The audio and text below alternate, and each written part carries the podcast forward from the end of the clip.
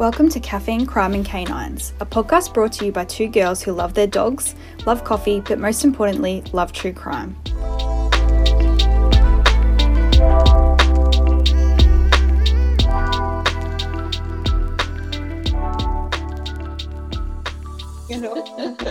what about you? I just woke up, so I'm just drinking coffee. So hopefully you can't hear me sipping away throughout the episode. That's all right. I feel like it's fitting because we've got caffeine in our um, Yeah, title, exactly. so it works. People should expect it. yeah, Um, I feel like there's so much to update this week. I like, know. So much has happened in the last I- week on cases we've spoken about.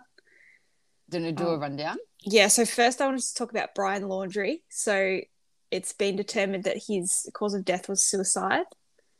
Is it? gu- I think it was gunshot wound to the Gunshot. head. Yeah. Yeah. Yeah. So he obviously went somewhere and took took care of himself.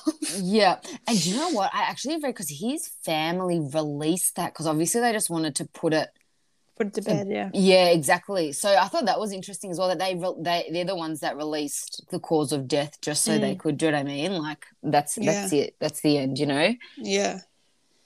Um, so and what else? I feel like there's something else. um, hello. I'm sorry. You know what I, I was gonna say? it's because I've been watching Jersey Shore. Angelina's like, um, hello. Like, the time. the freak missing campers. Lockie. oh yes, that's it. That's the other one. So Like- for those that aren't up to date, a man has been charged for the double murder of Carol Clay and Russell Hill. It's one guy. His name's Greg Lynn. He's a Jetstar pilot. He lives in West Melbourne and he obviously travels to Gippsland quite regularly to go camping, I think alone. Um, and He's he like was, a family man yeah, as he, well. Like, and he was camping in the Gippsland at the time when he was arrested. Um, so they haven't released why, like why it all went down, but it sounds like he's told them where their remains are, so they're trying to find them at the moment. Um, but for me, I feel like maybe he just like got into an argument with them and lit their camp on fire. See, and you know, he was questioned originally Oh, as he? well. Yeah. So um I thought that was really interesting as well that he was questioned and then they must have, do you know what I mean, gone back to him to question him again. Yeah, Um, but yeah, I agree. It must have just been something. I wonder if it was to do with that drone. Remember he had that drone, Fred, that he used to fly around? Maybe well, was- I- don't think that's been found yet. No, exactly. So, So- who knows what the footage was on there? Yeah, exactly. And um, this Greg Lynn guy apparently like um, repainted his car and sold his trailer and stuff like that. I think Gum- Gumtree was how He sold the it. police tracked him down. Yeah. Um, Um, look, but did yeah. you see the color he spray painted his car? What the heck? And, Why like- would you? It's beige. Why would you? What beige cars do you even see driving around? Like that is so, such a random color.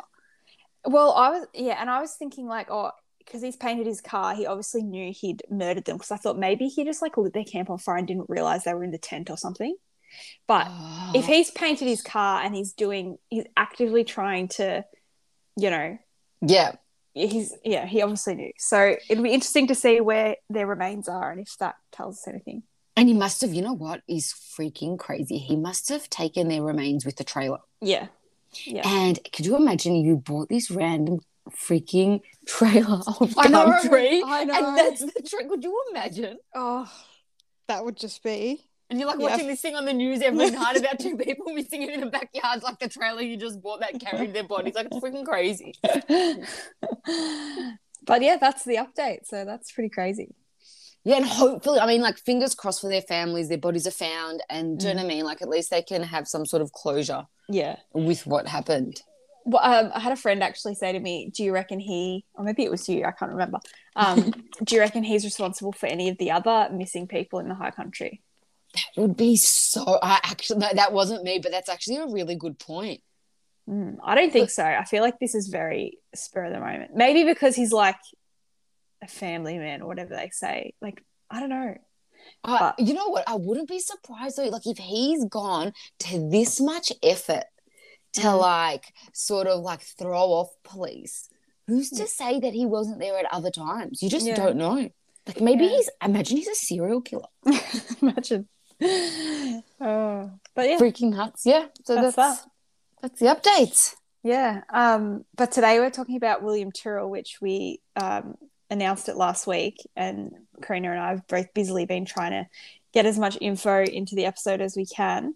Um, and there's obviously some things that we can't talk about as it's all happening as we speak, but we'll do our best to go through the story and, and update you on what's been happening. So, do you want to get into it, Karina, or do you have else? No, Yeah. no, we should get into it. Yeah, definitely. All right, let's go.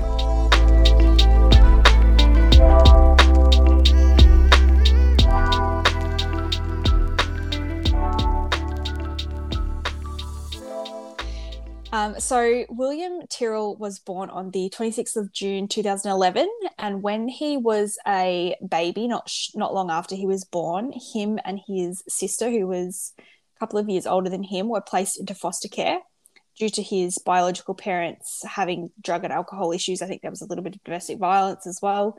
Um, now, the identities of William's biological parents have not been identified because he was in the foster system. We don't know any actual names or identities of both his biological and foster parents. So, when his biological parents were made aware that they were going to be putting William and his sister in foster care, they actually attempted to hide him. They apparently like went on the run for several weeks with the kids. Um, and then they were arrested, and the kids were obviously placed into foster care. Hey, you know what? Sorry, just quickly. I think his sister was already in foster care. So they fostered out his sister. Like, sorry, like they took the sister away from them. And then, yes. And Mm. then when they had him, they thought, like, oh, like they won't take him. And then when they told him, that's why, do you know what I mean? Like, they're like, no, you're not taking this one. And they ran away with him. Mm. I also read, um, and I don't know how true it is, but I also read that they've, during a supervised visit, they also attempted to take him again. I don't know if that's Oh, true Wow. Okay. Yeah. because I only read it once. It's not like a, it's not like a piece of information that I constantly saw throughout. It was I read it once. I don't know if it's true or not. You know, I listened to this podcast and I feel like it was a bit more um, biological parents based. And I'm pretty sure there's an interview in there. And I'm, I mean, I could be completely making this up, but I'm pretty sure they questioned about that because obviously it was like a big rumor. And they had said, like, the biological parents are like, no, we've never tried to do that during a visit because we always hope in getting our kids back and by Mm. doing that that's not going to benefit anyone so they always say that they were like on their best behavior throughout Yeah. the visits for that reason because they always hope to have their family back together. Yeah, and it's like they had their issues, but they always planned for the foster situation to be temporary. Yes. They they were really trying to, you know, get their kids back. and you know one of the I think one of the main things as well is it was the biological father like for the mother to keep William she had to um like stay away from the biological father that was like the terms and Mm. apparently like so they pretended that they had separated and broken up so they could keep William but secretly they were still together together. They've had Yeah. two other kids um, aside from yeah William and and the sister. They're obviously you know you know they were in a pretty deep Long-term- relationship. yeah. Like, um, but yeah, so William was placed into a foster home with a lady and a man from Sydney. I think they were like professionals. I think they were quite well off. They took the kids to trips to Bali and stuff like that. So, um, and it's also been t- said that they're now this was from the foster parents, so we don't know. You might be able to shed some light on this about how the biological parents felt, but there apparently was no an- animosity between the two families. Like I said, William's biological parents understood that their actions had placed the kids into foster care and they were going to get them back. Um, and they accepted that they were receiving great care from um, the foster parents. Um, and then William's foster parents also have come out to say, you know, they never were trying to replace their parents. They knew that this was a foster situation um, and apparently understood. Like the two families had a bit of an understanding. Yeah. Yeah, like from what I've read and seen, like both families, um, like you said, they they both knew the situation. Um, like obviously the birth family knew, do you know what I mean, that they'd sort of like they were in this situation, but they always planned on getting them back. But I did read two really interesting points, and one is I think it came from um William's biological mother. She's actually said that on I don't know if it was like like let's just say um a um what's it called like a visit leading up to the disappearance that he was looking quite skinny. Mm. So she's mentioned that. And another thing which I thought is like it's definitely a talking point is that the kids were actually calling her birth mum when they saw her the last time. They weren't calling mm. her mum and they were calling their foster um, family mum and mum and dad. Yeah. yeah. Yeah. And apparently for the biological mum, that was quite heartbreaking because yes, she was only expecting it to be temporary. Yeah. Um, and obviously that, yeah, like you said, they still had regular supervised visits with the birth family. So they were always still a part of their life. It's not like the, they were shut out completely or anything like that. Yeah, and actually just when I'm like just looking into foster care like situations, and honestly, there's two sides. I guess there's two things to so obviously sides to every story. I'm pretty sure with uh, William's sister, because obviously she's with the same family. She was already they had told um like the foster family she's gonna be with you till she's 18. Yeah. So that was already long. It was like a long care, um, long time care, whatever it is, foster um situation. So the family knew that they were going to have it till she was 18, whereas William hadn't it hadn't been decided yet what and they I were going to do. Yeah, yeah, and I think that a lot of the things, like even like from other foster um people, like kids that have been in foster care, they have said like like I knew like that I had another mum and dad and I'd see them, but they like these people were, do you know what I mean, feeding me, looking after me. So like to me, they were my mum and dad. I knew I was going to be with them till I was 18, and that's mm. why I called them mum and dad. So it's really, I don't know, you can't really. I guess it's just depends on the situation whether you call them mum or dad or not. Yeah, and another interesting point is the few months leading up to bef- like William's disappearance, apparently the foster parents had begun having the conversations with their social worker about formally adopting William. Yeah. Um, which I think that would again mean like a long term situation. He'd be with them till they're 18. So, from my point of view, the fact that the foster parents come out and say that, you know, they were aware they were foster parents, they were never trying to replace their mum and dad, yet you're going to if you really are going to take them away from their yeah. biological parents. I don't really understand that.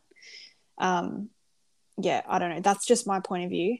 Um, but yeah, I guess they must. Yeah, yeah, I'm the same. Yeah. I feel, I feel like if they, if they were told from the get go, you're going to have both children till they're 18, but they're still going to be seeing their parents like you know that you're going to have custody of them till they're 18 if they call you mum and dad that's great if they don't that's great but uh, yeah i don't know what the legal like what sort of legal um like what it is legally if you adopt um, compared to foster. I think like foster obviously you've got to um, do like certain checkpoints with the government. Like if you're going to go out of state or whatever you've got to obviously let them know. Whereas if you're adopted the children i don't think you need to sort of report up to anyone. That, that's no. my understanding what the difference would be you know?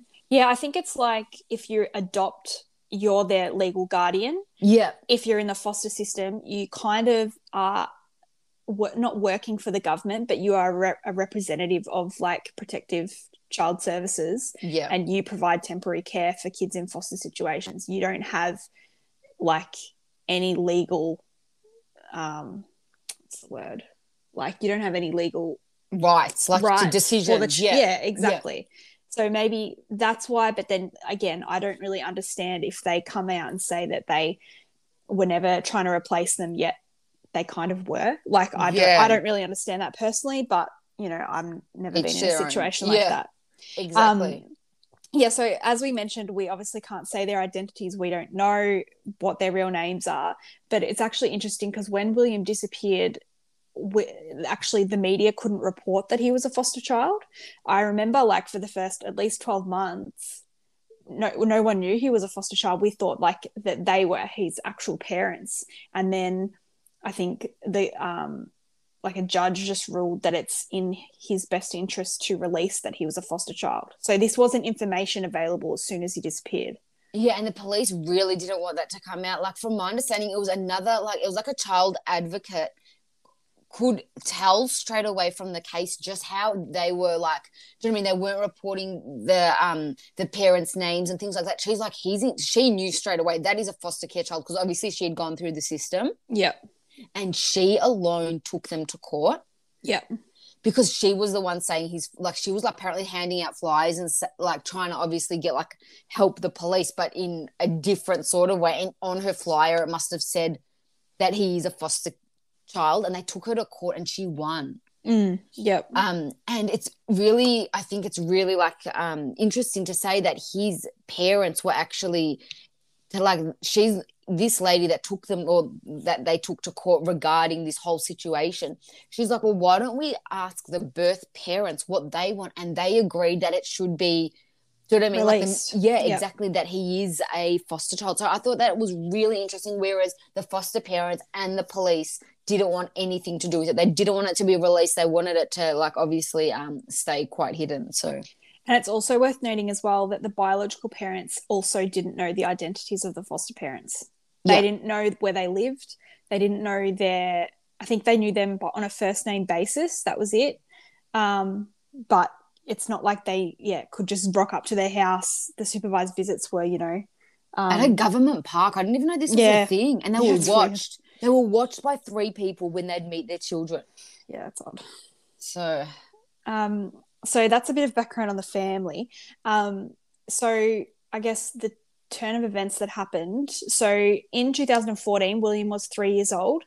And on September the 11th, William, his foster parents, and his five year old sister traveled four hours from Sydney to um, Kendall, which is just like a small rural town outside of Sydney, where his foster grandmother lived. And she lived on a street called Benaroon Drive in Kendall apparently um, the foster grandmother's husband had recently passed away and the family were going there to help her kind of pack up the house and stuff like that and they were going to stay for the weekend.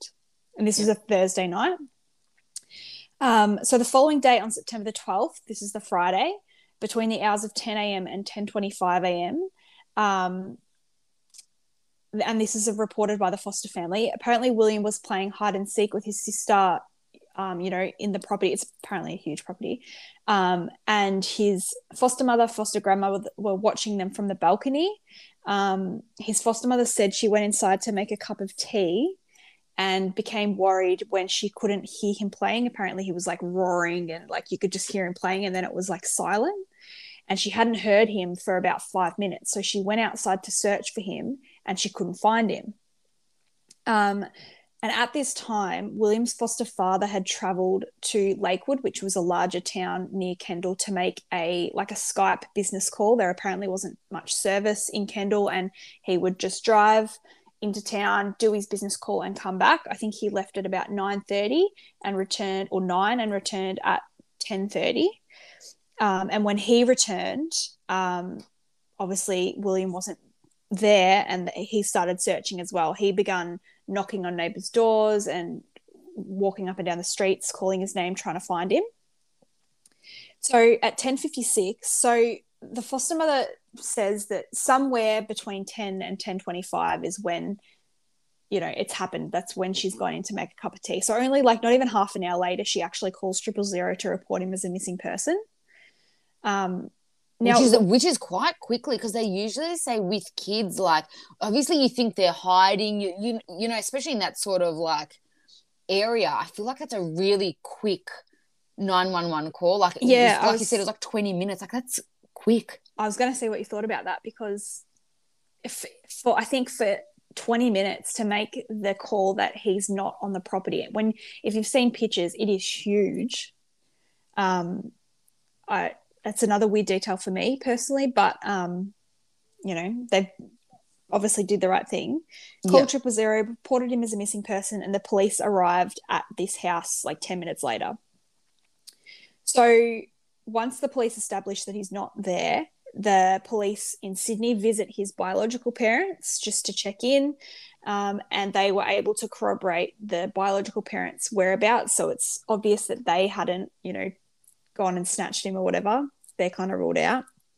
And Um, and apparently, you know that because he had, like you said, that younger brother that was playing in the backyard. And when they got to the parents' house, they saw that his Yeah. brother, and they thought it was him. Yeah, because he looked very similar. Yeah, because they're so similar. And she and the mum was heavily pregnant, like you said before, with the Mm. the fourth child. So they literally like had, and they were hours away as well. Yeah. So And they they provided they they kind of said what they'd done that morning. They provided receipts and and you know they proved that they had you know they were in Sydney the whole time.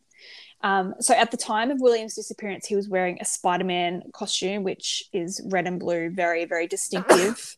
um, you would see him like fairly easily. You would think. I don't think he had shoes on.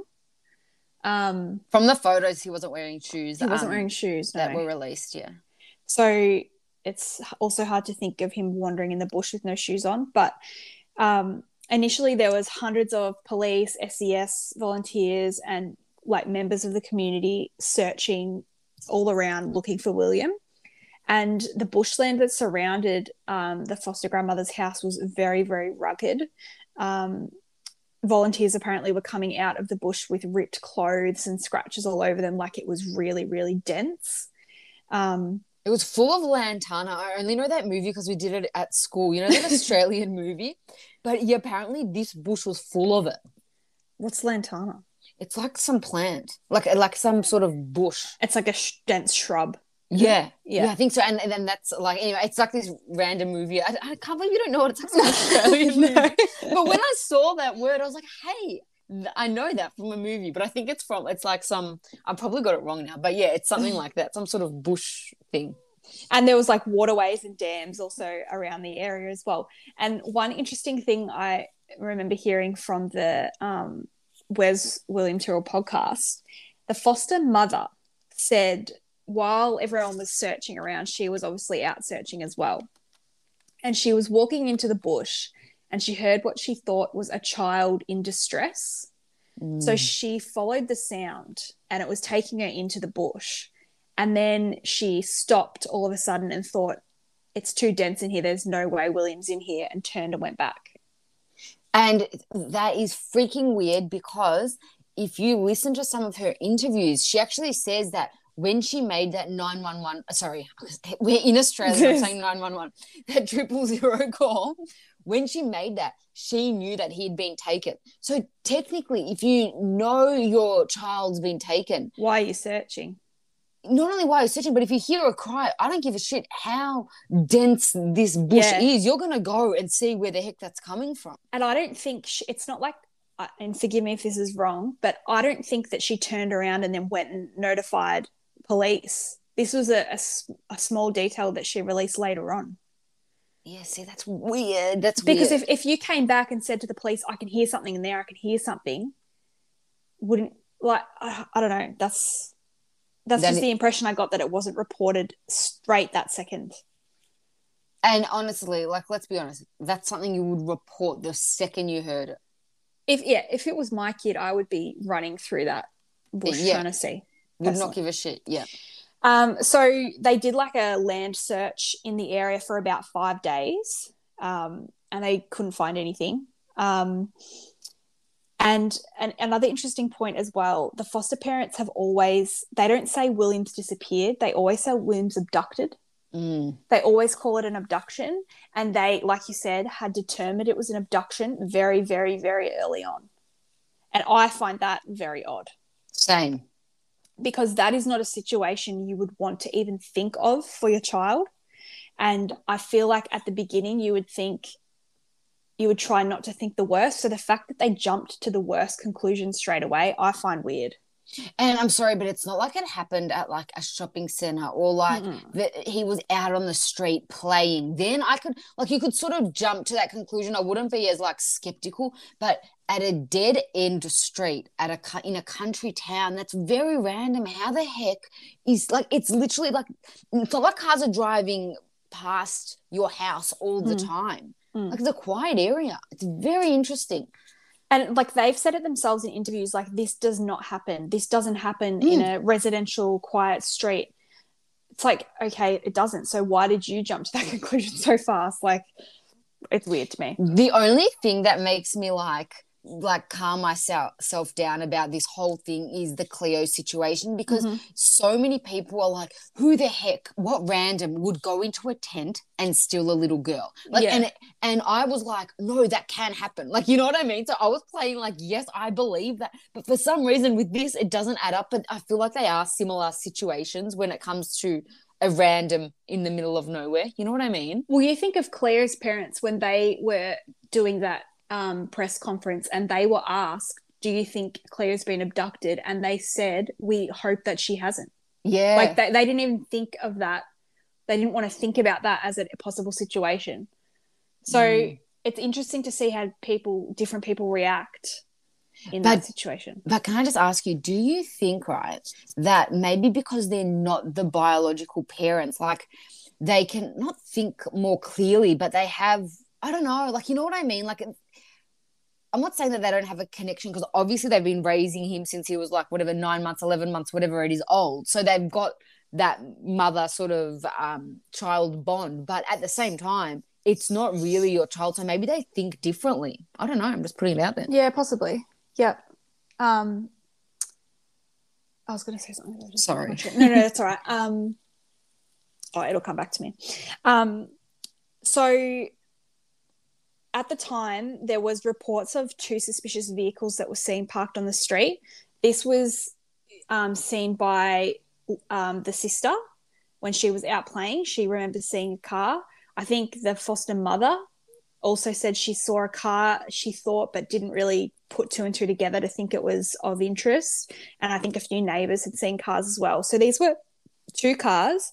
One was described as a white station wagon and the other was like an older style grey or dark green sedan. And these were seen parked on Benaroon Drive um, with the driver's side windows down and the rest were tinted. Like the rest of the windows were really really tinted. Um, but these cars have not been found since. And and is that are that cars that the that she that the uh, foster mum reported? She saw the grey sedan i'm pretty Okay. sure but she didn't Yeah. see the white one i think the white one was seen by somebody else like a neighbor in the street Yeah. and i can't remember which car that the sister said she saw when she was out riding her bike Yeah, Um, I, re- no, I remember that one because I think she's like, "Who's that, mum? Who's that?" And she's like, "I don't know. Like, must be the neighbor." Like, that was the story. That yeah yeah um yeah so that that um report of her was about 9 a.m driving past the house when they were riding their bikes and it's reported that that car drove through a no through road did a u-turn in a neighbor's driveway and then drove out of the street don't know who reported that, but anyway. There was also reports of like a four wheel drive looking car driving out of the street, like Benaroon Drive, at about 10:30 a.m. Um, also, I don't know where like that where that came from. I've never heard. Of, I've only heard of the two the two cars, Yeah. but this was in the podcast, so I don't know where that came from. Another suspicious report um, was of a like a middle aged man that entered a bakery in Kendall in the in the main street of the town, and apparently there was only one bakery, and he kind of um, popped his head in and asked for directions to. There was a main road that intersected Benaroon Drive, like you had to take this main road to get there, and he was asking for directions to that road. I think it was like Batar Creek Road or something like that, Ah, interesting. and he was asking for directions to that road. Um, But- you know, I you know, and I can't remember because I've done so much reading and looking this week. I think that you know we're gonna get into this in one sec, but there was um the grandma was getting her washing machine repaired, mm, and I'm pretty sure that that man didn't know where Benaroon Drive was, and he has said that he poked his head in somewhere and asked for directions there, but it was the day before. So I wonder if that's the same possibly, one, yeah, possibly. and the Um, days are just muddled. Yeah, possibly. Um, we'll get yeah, we'll get to him in a second. Um, so early in the investigation, the police cleared um, the foster family of any involvement in the disappearance, and they cleared the biological family of having anything to do with it. And they were going off the um, belief that he was abducted by a stranger, a stranger acting on opportunity. So that was kind of where they were heading straight away. Um, and they looked up all like the convicted sex offenders in the area. There was apparently like 20 living in the area at the time. Does that make you sick? It makes I me know. sick, honestly. Crazy.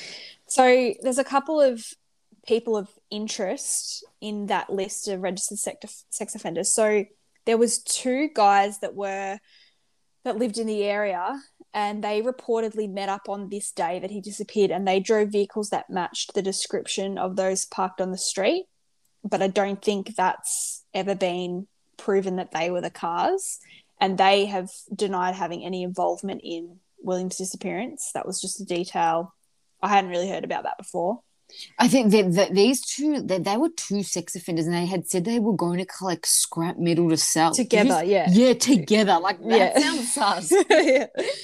Um, another person of interest, and he was not on the registered sex offenders list at the time, but his name was Bill Spedding. And as you mentioned, he was the washing machine handyman.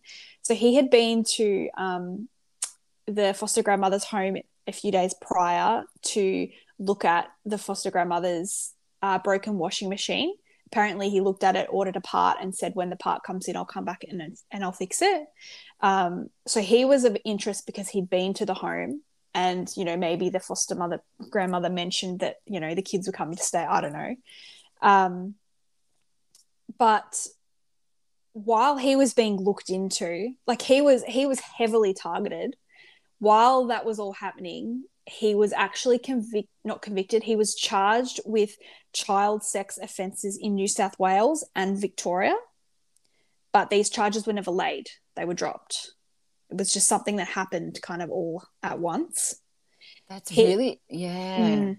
Um, he denied that he ever did anything, and he denies having any involvement with taking William or anything like that.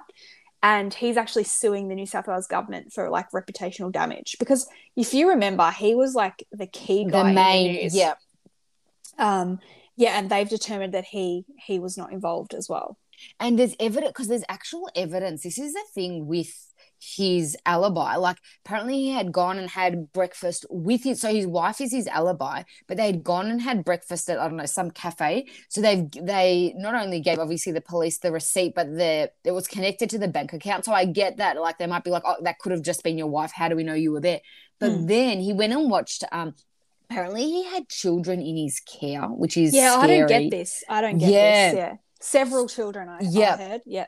in his care right and he and one of them was getting an award at like the school assembly or something some school thing and he had gone there and um with his wife and they obviously watched their child get this award so i feel like they couldn't find a lot of people to alibi him at the school but they knew the songs that were played and i think that there was at least one other person that saw them there Mhm. and you'd think that the children would be able to like his children Yeah. that were he was looking after would be able to alibi him so i mean if it's if you know what if he did that stuff that he was charged with then like stuff him sort of thing but if Yeah. he didn't and this was all just to do with the william case and to sort of bring him down that's pretty sad Yeah, well, I read that he said he came out and said that the the sex offences that he was being charged with were committed by his brother-in-law ex brother-in-law. yeah So he yeah. was married to some lady years ago, and his her brother was like a complete pedophile in Sydney, like real, Yeah. real messed up, and that um yeah he had done these things, not not Bill, and it was all like really convoluted and twisted, and yeah, that, that's what he said.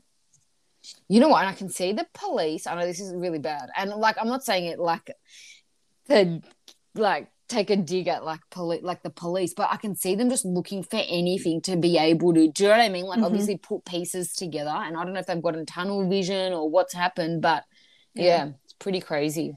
Yeah, so um, since William has disappeared, there's been thousands of sightings. Some of these have been like really silly, like, oh, there's a kid in a Spider Man costume at the shopping center, like really stupid. But there has been some legitimate sightings, and one of these was on a flight to New Zealand. And police actually received three separate calls some from crew, some from passengers on the plane. They weren't related at all. It's not like they'd sat there and spoken to each other on the plane. They all called separately and said there was a boy on the plane that looked like William. So the police met the plane when it landed on the tarmac and determined that this wasn't William. Um, there was also another sighting in Queensland of a little boy with an older lady who apparently looked identical to William. Um, and police were getting ready to go and meet like meet this these people and it was also determined that it wasn't William but almost looked identical to him. But there's been a couple a couple of sightings. Um, so in 2014, a task force was set up called Strike Force Rosann. This is still an active task force to this day. Um, so they're still const- like constantly investigating it. And a few years after William disappeared, the New South Wales government announced a $1 million reward, which was the largest ever reward offered in New South Wales history. And apparently, the foster parents really fought hard to get that $1 million reward.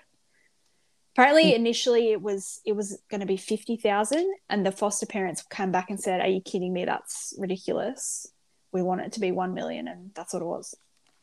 That's crazy. Yeah, I read about how they actually like even achieved that. That they, you know, that they did. Um, I think then there was like a special song or something made for William, and they sort of had like a little um, a full thing for him, but with like the higher ups, like do you know what I mean, like politicians and like do you know what I mean, people with power.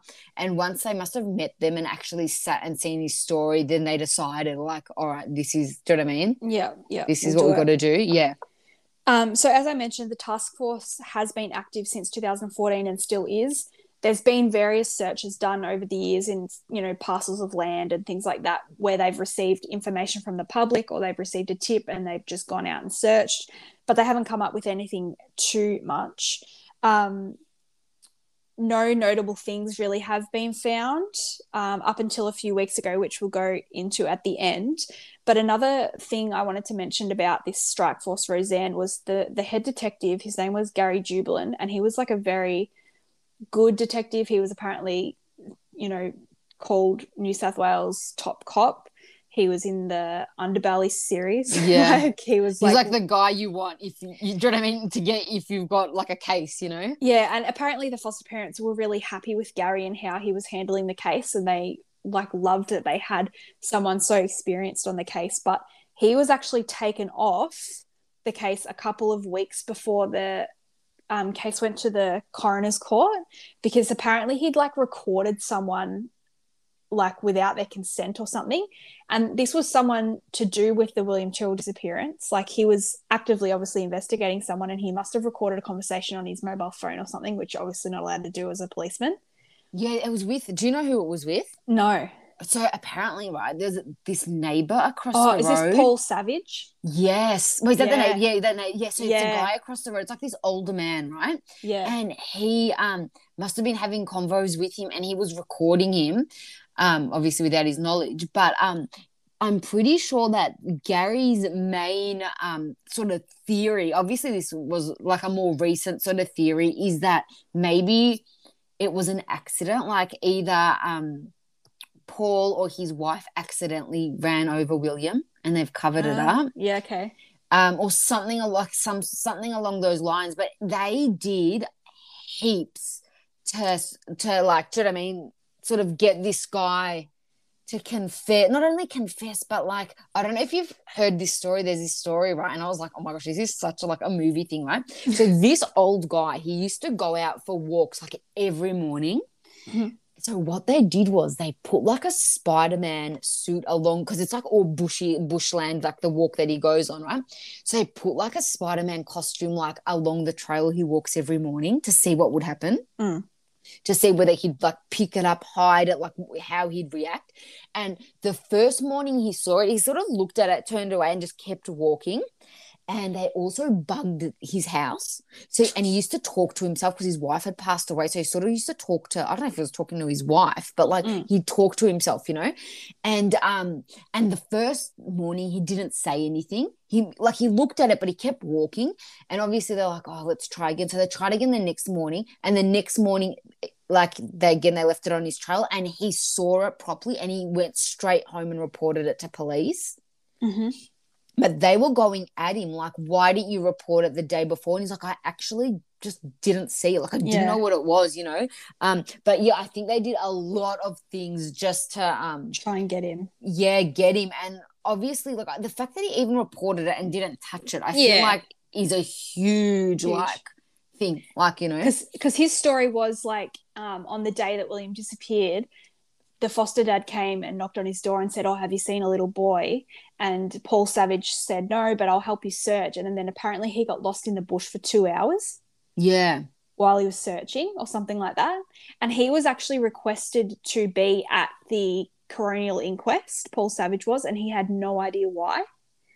Um, so that's another interesting point. But Gary Jubelin obviously couldn't attend the coronial inquest because he was taken off the case. I think he's since even resigned from the police. yeah. Um, so yeah, I, I think that theory really died with Gary. Like, Yeah, you know what's actually because Gary's got a uh, podcast, and I listened to an episode because obviously they've done a um, William Tyrrell update. So that was, I think they've only released it a week or two ago, which was really interesting to listen to. yeah, yeah, that's good. Um, so that's kind of for, like for me where the information ends. But obviously, in the news in the last few weeks, there's been a lot of movement around the William Tyrrell case, and there are certain things we're allowed to say, and there's certain things we're not. And we'll try and be as indirect as possible because we don't want to get sued. But it also was released to the media and then taken away. So a lot of you may have already seen some some information that we talk about. So a few weeks ago, the police began searching three key locations, and this was in the backyard, like the the yard of the foster grandmother's home. One was a patch of bushland about a kilometer away from the home, and another was like a creek that was located on private land near the foster grandmother's home. So these were the three locations that they're searching. They're still currently searching them now. Um, the patch of land on the property is apparently below the balcony. And I think they're working on one theory that he possibly fell from the balcony while he was at home playing. Um, I don't know if that's one of many, I'm not sure. But also, they've taken the foster grandmother's car and seized that for forensic testing as well, which is Do interesting. reckon? Do you reckon that this is because they've oh, they've said that it is to do with new evidence? Yeah. Do you reckon it's something that's come up in the inquest or like info someone? I reckon that like oh, because obviously the inquest is still going. Yeah, it is. Yeah. So is this something like I, it makes me think like was did someone say something at that inquest and another person heard and thought that doesn't add up or something's like you know what I mean? Or like they've re-looked obviously new technology. They've re-looked at particular things and been like hang on a sec like Well, it's interesting- here. It's interesting you say that because Gary Jubelin has come out and said that he sometimes uses coronial inquests as tools yes. to to like like prod at people or um yeah like he'll use them to get further info um, yeah further info further legalities to be able to interview some people because sometimes he doesn't he said you don't have enough evidence to bring someone in for questioning but if the coroner determines that there's something there you can yeah so see? he, he said he's used those in the past to get information. So it's possible, yeah, that it's come from the coronial inquest. But a lot has come out, um, I think. And the police, this is something we can say. The police have said that the foster mother is a person of interest, not a suspect, like not like a full on suspect being brought in for questioning, but she is a person of interest at this point in time. And she has since had a child removed from her care and this child has taken out an AVO against her. We can't say um, who the child is who the child can- is. It, was reported like two weeks ago and you could probably find it online so. Yeah, yeah. So um, that's happened as well, and I think it was like assault that was the reason Mm. why why the child was taken out of her care. Hey, Um, although I did read somewhere as well that this very it was like very minor. Whatever this whatever this assault thing was or whatever it was, um, I'm pretty sure it's actually a judge or someone's come out. I read it somewhere again. I don't know who knows where because I've read so much crap this week. But mm, it's come out that she um that it's a, the, these charges is very minor. So I wonder if that's just something so they can get her to crack or something. Like who knows? I also read that this child that was taken out of her care had been in her care for a while and had as she's gotten older she's remembered things from when she was young Mm. as well so i don't know what those things are but that's an interesting point um I wonder if this child was interviewed at this inquest. Like if she's in the Mm. care of Yeah. of the foster, do you know what I mean, family, like maybe they'd interview the child just to see where do you know what I mean? Like if they've heard anything, if they've seen anything, if their parents ever talk about what happened in the past, you know? Yeah. So at this point in time, if we just do a quick summary, foster mother is a person of interest. They're searching the grandmother's home. They're searching some land near the grandmother's home and a creek nearby the grandmother's home. So take that how you want. Um, but they also discovered as they were searching, they found um, like some pieces of fabric, red and blue fabric, um, that they've taken for forensic testing. But there's something like I just want to mention as well, and the this whole search that they've been doing over the last few weeks, apparently, and the media are obviously there reporting on everything, but there was a photo taken of the police with a Spider-Man costume holding up this piece of fabric that they found comparing it. And I read a few things online like, oh, that looks like it's so staged. Like it, like they were doing it in front of the cameras on purpose. Yeah, because I feel like they wouldn't do that. No, I don't think so either. Because Um, all up, it's 13 things that have been sent for testing. Yeah, that's a lot. That is heaps. Yeah. But in saying that, look, actually, wait, keep going because like I've got so many questions for you that I just want to talk about. Yeah, that's right. And the one of the pieces of fabric was near the creek, and they've since drained that creek as well. But I think they're still draining it as as we t- as we speak. So maybe in the next week we'll we'll know. Um, but yeah, that's really all I've found from what's happening at the moment. Do you have anything else? There's a few things like obviously I want to talk about what you think possibly could have happened, but one of the things which we haven't even spoken about is on the morning that William disappeared, his mum had taken a photo, and that's the photo that it's probably like the main photo you'll see. You've if you. Google his name, any like report on William, he's in that little Spider-Man um co- costume, like on a deck. Yep. And there's like ones that you can see, like I don't know. I think it's like one of them zoomed in, but there's like a few sort of different photos of him playing on the deck. And in the background, there's one, and his like grandma or the foster grandma, I should say, is in her slippers, like reading a paper, and his sister's like nearby on the deck also. Mhm. Um, and they've obviously blurred out their faces, and the, you know what I mean, like he's drawing and things like that. Um, and I'm pretty sure that originally, or even in general, I'm pretty sure that photo, right? It actually has said to have been taken. Hang on, let me just find the exact. Do you know what time it was? I'm pretty sure the photo is at 9:45 Yeah. a.m. Very very close to. Yeah. Right. So, and she claims that he was um playing on the deck between 10 let's say 10 a.m and 10 15 10 20 right so it's literally half an hour before he's gone missing Yeah. and my thing was like originally I was like, what happens if you but you'd have to really think ahead of this, right? But if you screenshot photos, would that that would change the time? to the current time you screenshotted it. Yeah. Yes, wouldn't it? Yeah. Well, I wonder if you, if your phone would know that you've done screenshots. Well, I think this was taken on a digital camera. Yeah, oh, exactly. That's what I was going to ask you as well. So I read as well that it was taken on a digital camera, and I saw articles, and these articles were freaking from years ago, and some of the times said like seven thirty something a.m. hmm So I guess my question was, what? How you know on an old school camera, the time on there because it's not like connected to anything. Yeah, it's not necessarily accurate. Yeah, exactly. So how do they actually know that those photos were taken at 9:45 and they weren't taken so much earlier that day? Unless she said that the time was correct on her digital camera.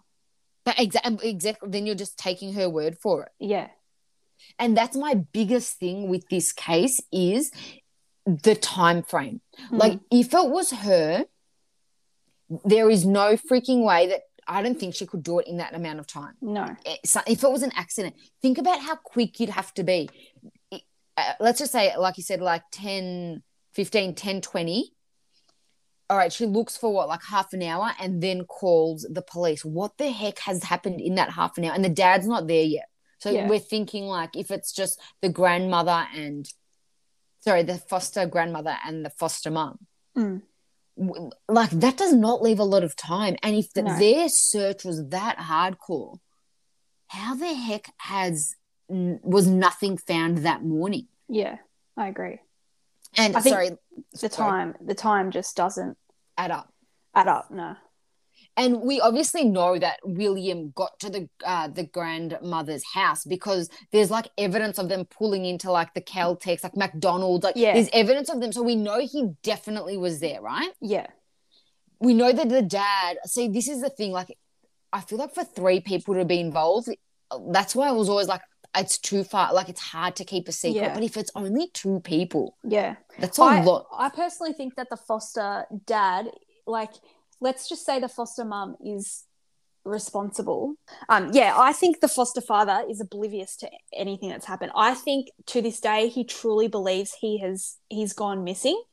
Like if, if the foster mother knows something and she's put on this big charade for the whole nation, I still think that the foster father is Had no idea. completely oblivious to what's going on.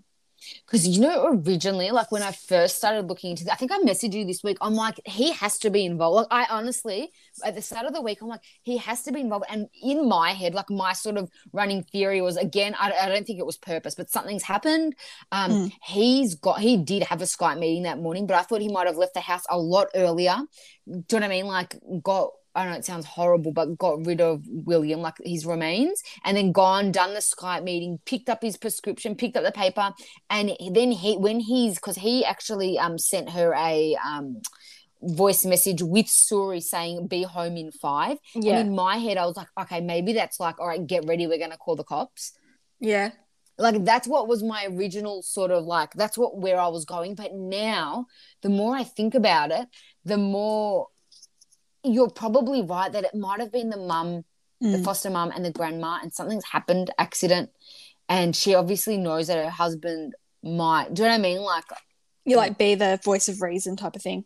yeah, Yeah. exactly. And they're like, she, like whether it's she doesn't want to lose it, because one of my things is like, why wouldn't you just freaking call that? I don't get it. Why wouldn't Yeah. you call the ambulance? That's what I don't understand. Well, I Doesn't don't know sense. if maybe she was assaulting the children. Maybe she was strict. I don't know. And she thought that if they find him, if that she calls an ambulance or whatever, maybe they'll take them off her. Yeah, and that's that's that's one of the things, right? That um, yeah, whether her husband would be angry at her or that Yeah. she'd she'd lose custody of William's sister. But um, there's a few things. I don't know if you've actually read the foster like, and this I don't. They had known about this, but I don't know if this has come back up, and that's why they're like, hang on a sec, we should look into this. But apparently, a few days before um, they went up uh, to um, Kendall, she'd actually e- sent an email and it was regarding William being a little bit difficult. And one of the things she had said in this email was close to giving up or giving in. That's an actual, and Okay. that's an actual email she sent. Yeah. Um, but the, see, again, the only thing, again, going back with this is William's sister, because you know that they've they interviewed William's sister. She was four years old Mm. at the time. She gave a statement, and she actually, like, the police came and did like a walk through, like, through the scene with her, Yeah. and she literally like her story matched up and think about trying to get a four-year-old Mm. to like you know like lie i feel like that would be really hard Yeah. Yeah, that's true. so that's something that like But maybe she was afraid. Maybe Yeah. they maybe they'd gone through with her before and she was afraid of her foster mum. yeah that that, that could work because even like it's one of the things as well is like she his sister literally had to live with this without anyone knowing so at her kinder this was a secret no one knew she was william's sister like imagine how that would feel Yeah, uh, this is another thing I found odd. So the foster parents have come out and said they don't want her identity known because they want her to live a normal life as possible. They don't want her to be known as William Tyrrell's sister. But if it was me, I would want to remember my brother. Yeah You know, like as much as I wouldn't want to be known as William Tyrrell's sister, I would want people to like remember that he's still missing, I guess. But she's a child. She doesn't really get a say in that, I don't think. I think the Um, foster family have said though, like they're not saying that she they never want her identified. They want her to make that decision whether Yeah. she wants to be identified. and I do get that. Like, I I do understand why they've made that decision. I'm not. I, I wouldn't like. Um, you know, I wouldn't have a go at them about that or anything. But I think it's fair. But one thing as well, I wanted to talk to you about.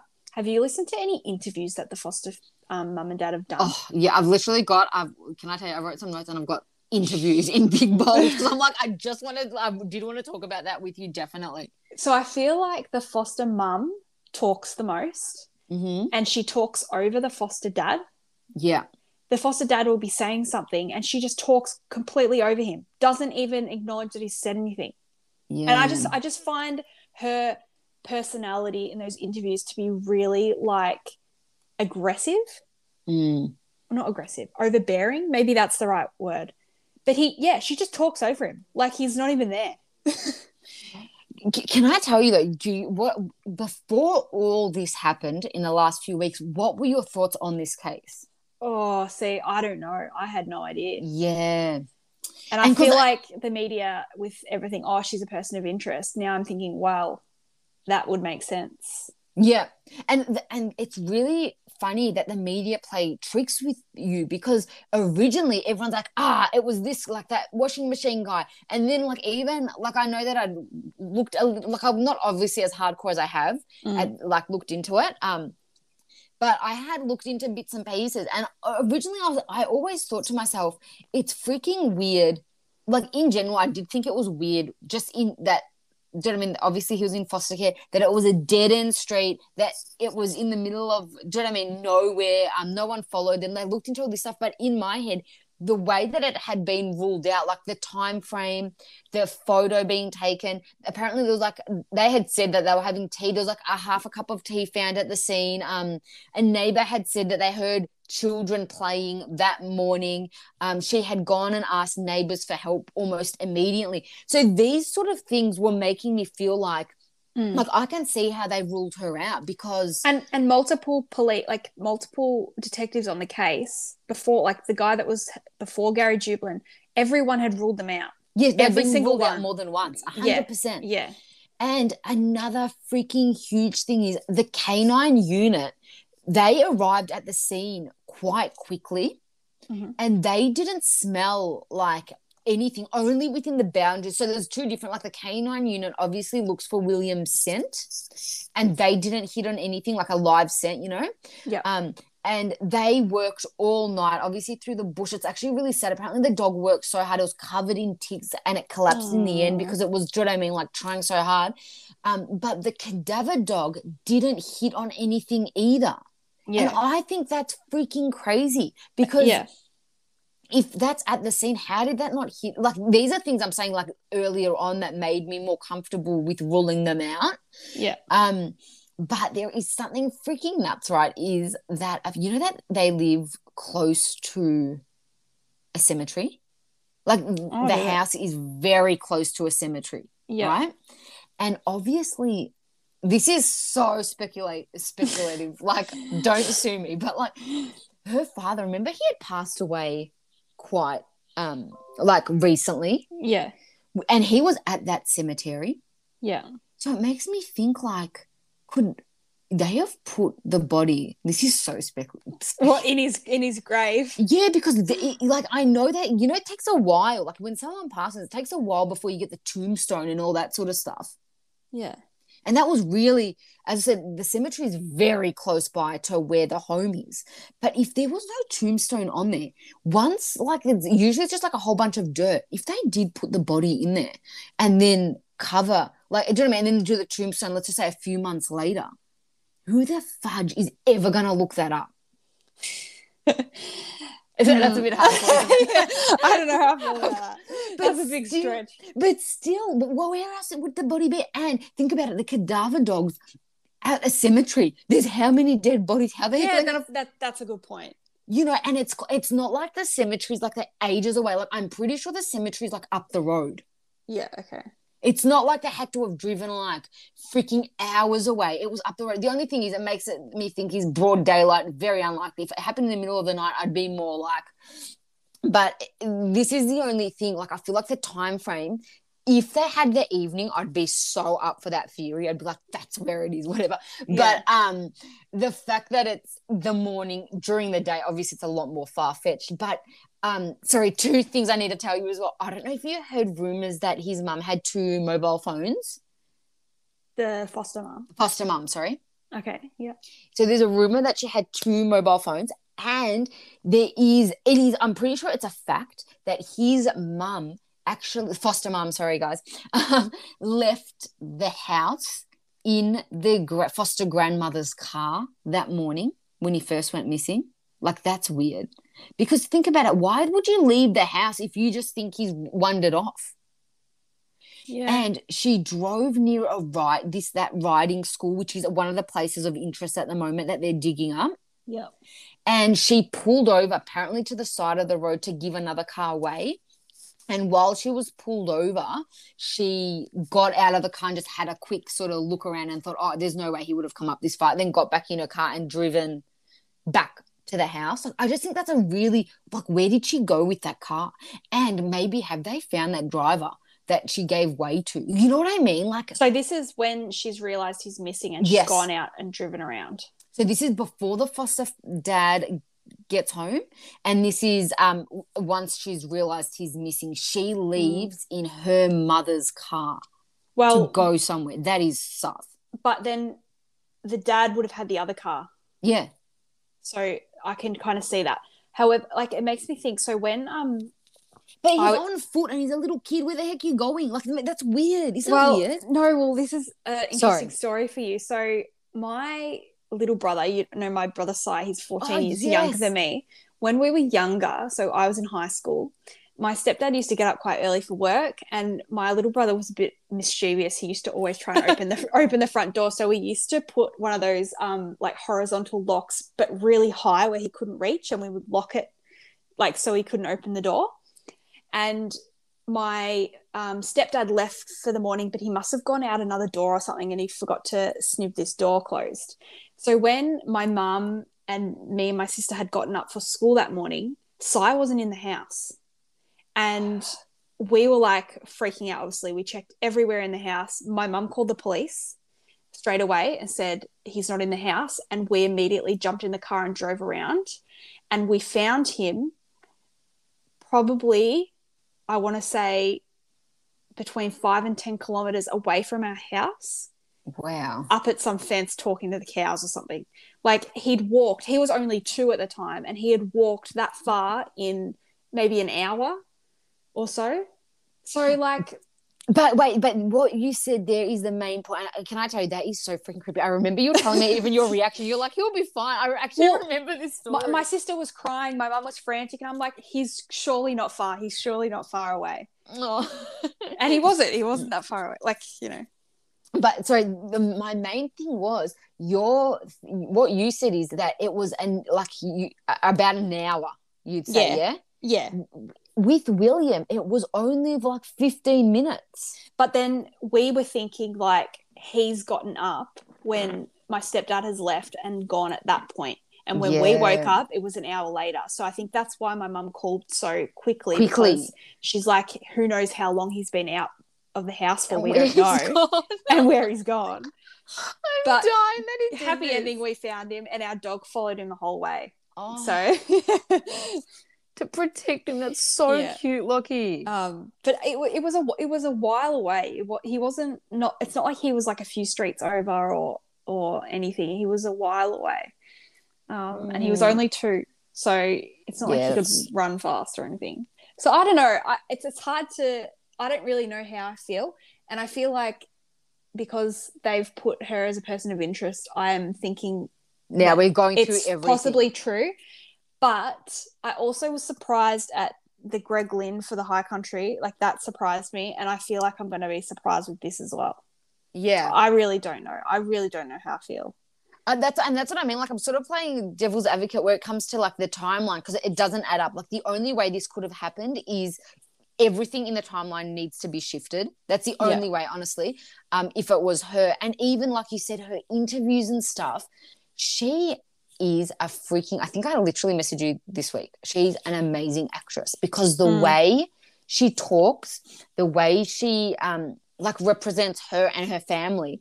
I know what you mean where she does interrupt and stuff like that, but if you listen to the stuff she she says all the right things. Yeah. She actually says like you know like when you think like a voice will be cracking like ready to cry, it's literally she's got tears. When um I don't like it- like she's always like it's always about William. We're never going to give up. I don't give a shit if it goes. She she's a very big advocate of it not going to cold cases. Like she does And not want it there. And she is happy for people to take her through the ringer. Yes, and that's So- the thing. That makes you think, okay, she really does. She doesn't care about herself in this situation. and, and that's what I mean. Like this, I'm I'm very torn as well. Like there's definitely things that are sus, and even the nine one one call. Again, you can look on um the internet about like I think maybe we'll pop it in the episode. We Lockie. will. Yeah, we'll pop it in here. Police emergency, this is Simone. Yeah, hi. My son is missing. He's three and a half. Um, sorry, What's your address? Benaroon Drive, Yep. Kendall. Okay, Benaroon Drive in Kendall. Yes, All right, I'm just going to bring that up on my map. It won't be a moment. thank you. How long has he been missing? I well, I think well, we've been looking in for him now for about fifteen or twenty minutes, but Okay. I thought it could be five, it could be longer because he was just playing around here. We heard him, and then we heard nothing. Okay. So what the nearest cross street It's- being Ellendale Crescent, is that right? So what is it? Ellendale Crescent? I don't know. My this is my mum's house. I, Okay. Um, hang on. There's another lady out helping us look for him. I'll see if I can find her. But it's Benaroon, B E N Yeah. A R O O. Yeah, I can see. I can see where you are. I'm just wondering. Yeah, so it was, it's Benaroon Drive in Kendall, and I just got. I've got your nearest cross street as being Ellendale Crescent. It could be. I don't know. Okay. So he's been missing since about 10:30. Yeah, I'd say so. Okay. Can you describe him to me? How tall? Obviously not very tall. No, but he's, he'd, be, he- he'd be about two and a half feet. He's wearing a Spider-Man outfit. Yeah. What colour Um, hair has he got? He's got um, dark sandy-coloured hair. It's short, and he's got really big uh, browny green-coloured eyes. Okay. What's he got any shoes on? Do you know any any other distinguishing features? Um, um, he has, oh, he's got a freckle on the top of his head when you part the hair on the left-hand side. yep. You'll see a freckle on the top of his head. Okay. All right. Do you know where he might have gone? Um, we're, we actually live, well, Mum's property is near a state forest, Okay. and they're on huge blocks. We've walked up and down Benaroon Drive, and we can't find him. Okay. What's his name? William. What's William's surname? Uh, Tyrrell, T-Y-R-R-E-L-L. Okay. Has he been known to sort of go anywhere? No, this is the first time. The first time It's he's out of wandered off. character.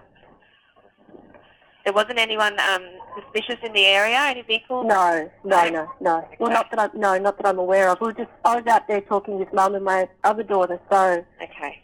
and we heard him roaring around the garden, and then I thought, oh, I haven't heard him. I better go Okay. check on him and Okay. All right. find him. We'll send police to see you at Benaroon Drive in Kendall. We'll also please. get the, um, the message broadcasted to all the cars to keep a lookout for him as well. Yes, okay? Thanks All right, much. Thanks. Bye bye. Bye. Um, yeah, well, so you've hopefully listened to it, or you're, just about to. But um, the nine one one call. There's this thing on the um internet that you can find. It's like a summary of like somebody's going through her word by word and sort of like just assessing her reaction and about how it's like hi it's like very polite Mhm. um and stuff like that so that's one thing like if you hear about like she does say i'm pretty sure she says my son is missing yeah. Or I I can't find him or whatever. But her story hasn't really changed, Changed. No. much. So I'll give her credit for that. As as you said, like they've put her through the ringer, like everything from like phones to searching the house. Nothing. Um, the cadaver dogs didn't hit at the scene. Didn't hit, haven't hit anywhere, which is all really positive. Do you know what I mean? As in for ruling her out. And um, really interesting note again with Gary. You know, he was saying that they were ruled out Mm. One of the things Gary did do was, um, like the lead detective is obviously they were ruled out with the first guy that had had them, and then they, uh, that guy retired, and then Gary got the case, and then he's like, no, you know what, we've got to look into them. So they did, and what they did is they didn't tell them. They came into the um, police station, I think, for another reason, and he said, listen, you're not going to like me today, but we've got to do this. He separated the parents straight away. Yeah. Interviewed them both separately and bugged their car, right? So then they obviously they weren't allowed to talk to each other for the whole day. They interviewed them both and then they got back into their car. And obviously on the way home, they were bagging, like they're probably pissed about it. But at the same time, they're like, well, he's doing his job. Yeah. And they not once mentioned anything in that car on the way home. Yeah. So it's like what you said that foster father has no freaking idea, and it's the mum and the foster, um, sorry, the foster mum and the Mum. foster grandmum, or it's, you know, nothing. Yeah. It wasn't. I, I don't know. well, the foster grandmother's since died as well. Oh, So- sorry, I got to tell you one more thing. Now you said that. That's another thing. Do you reckon that something was found in the foster grandmother's possessions? That that was the new evidence Possibly. because she Now- died this year. And she was in a nursing home though, wasn't she? Yeah, but who knows what she had in that nursing home? Imagine she had something, or, or like a confessional. Who knows? Possibly. Yeah, maybe it was like on her deathbed or something. Mm, because that that honestly is another thing that's crazy that that's huge that that's happened this year she was part of it and now there's new information or new evidence information this year made me think like maybe something happened there Yeah. you know Possibly. Very interesting. mm, Hopefully over the next few weeks we find out what's what's happened or we and get send us your theories as well Yeah. All right, so like we actually should have mentioned this at the start that this was requested um, for us to cover this case, and it was requested by Danny and Mark. Um, and Mark actually sent me his theory and just do you know what I mean, like what we're thinking really. And he had said um, that he was thinking that maybe the sister had remembered something about that day Yeah. um and maybe that was like the new evidence like she's gone do you know what i mean like whether it's at the um inquest or, yeah. yeah. So um i thought that was a really interesting Yeah. I did read that she had remembered things or because she's know. older maybe she's not as scared to speak up or maybe she's like confided in someone you know Yeah. Yeah, well she'd be twelve or thirteen now. yeah Yep. so yeah I've got so many thoughts on this case. Hopefully, we just get some answers in the next coming weeks. And um, the police have said they're very confident that they're going to recover Williams' Something. remains. Yeah. Yeah. Um, but yeah, we'll obviously keep everyone updated each week with what's happening. Um, but yeah, hopefully we find out soon. Yes. Um, but if you have a case you want us to cover, send us a message on Instagram. Our Instagram handle is at Caffeine Crime and Canines.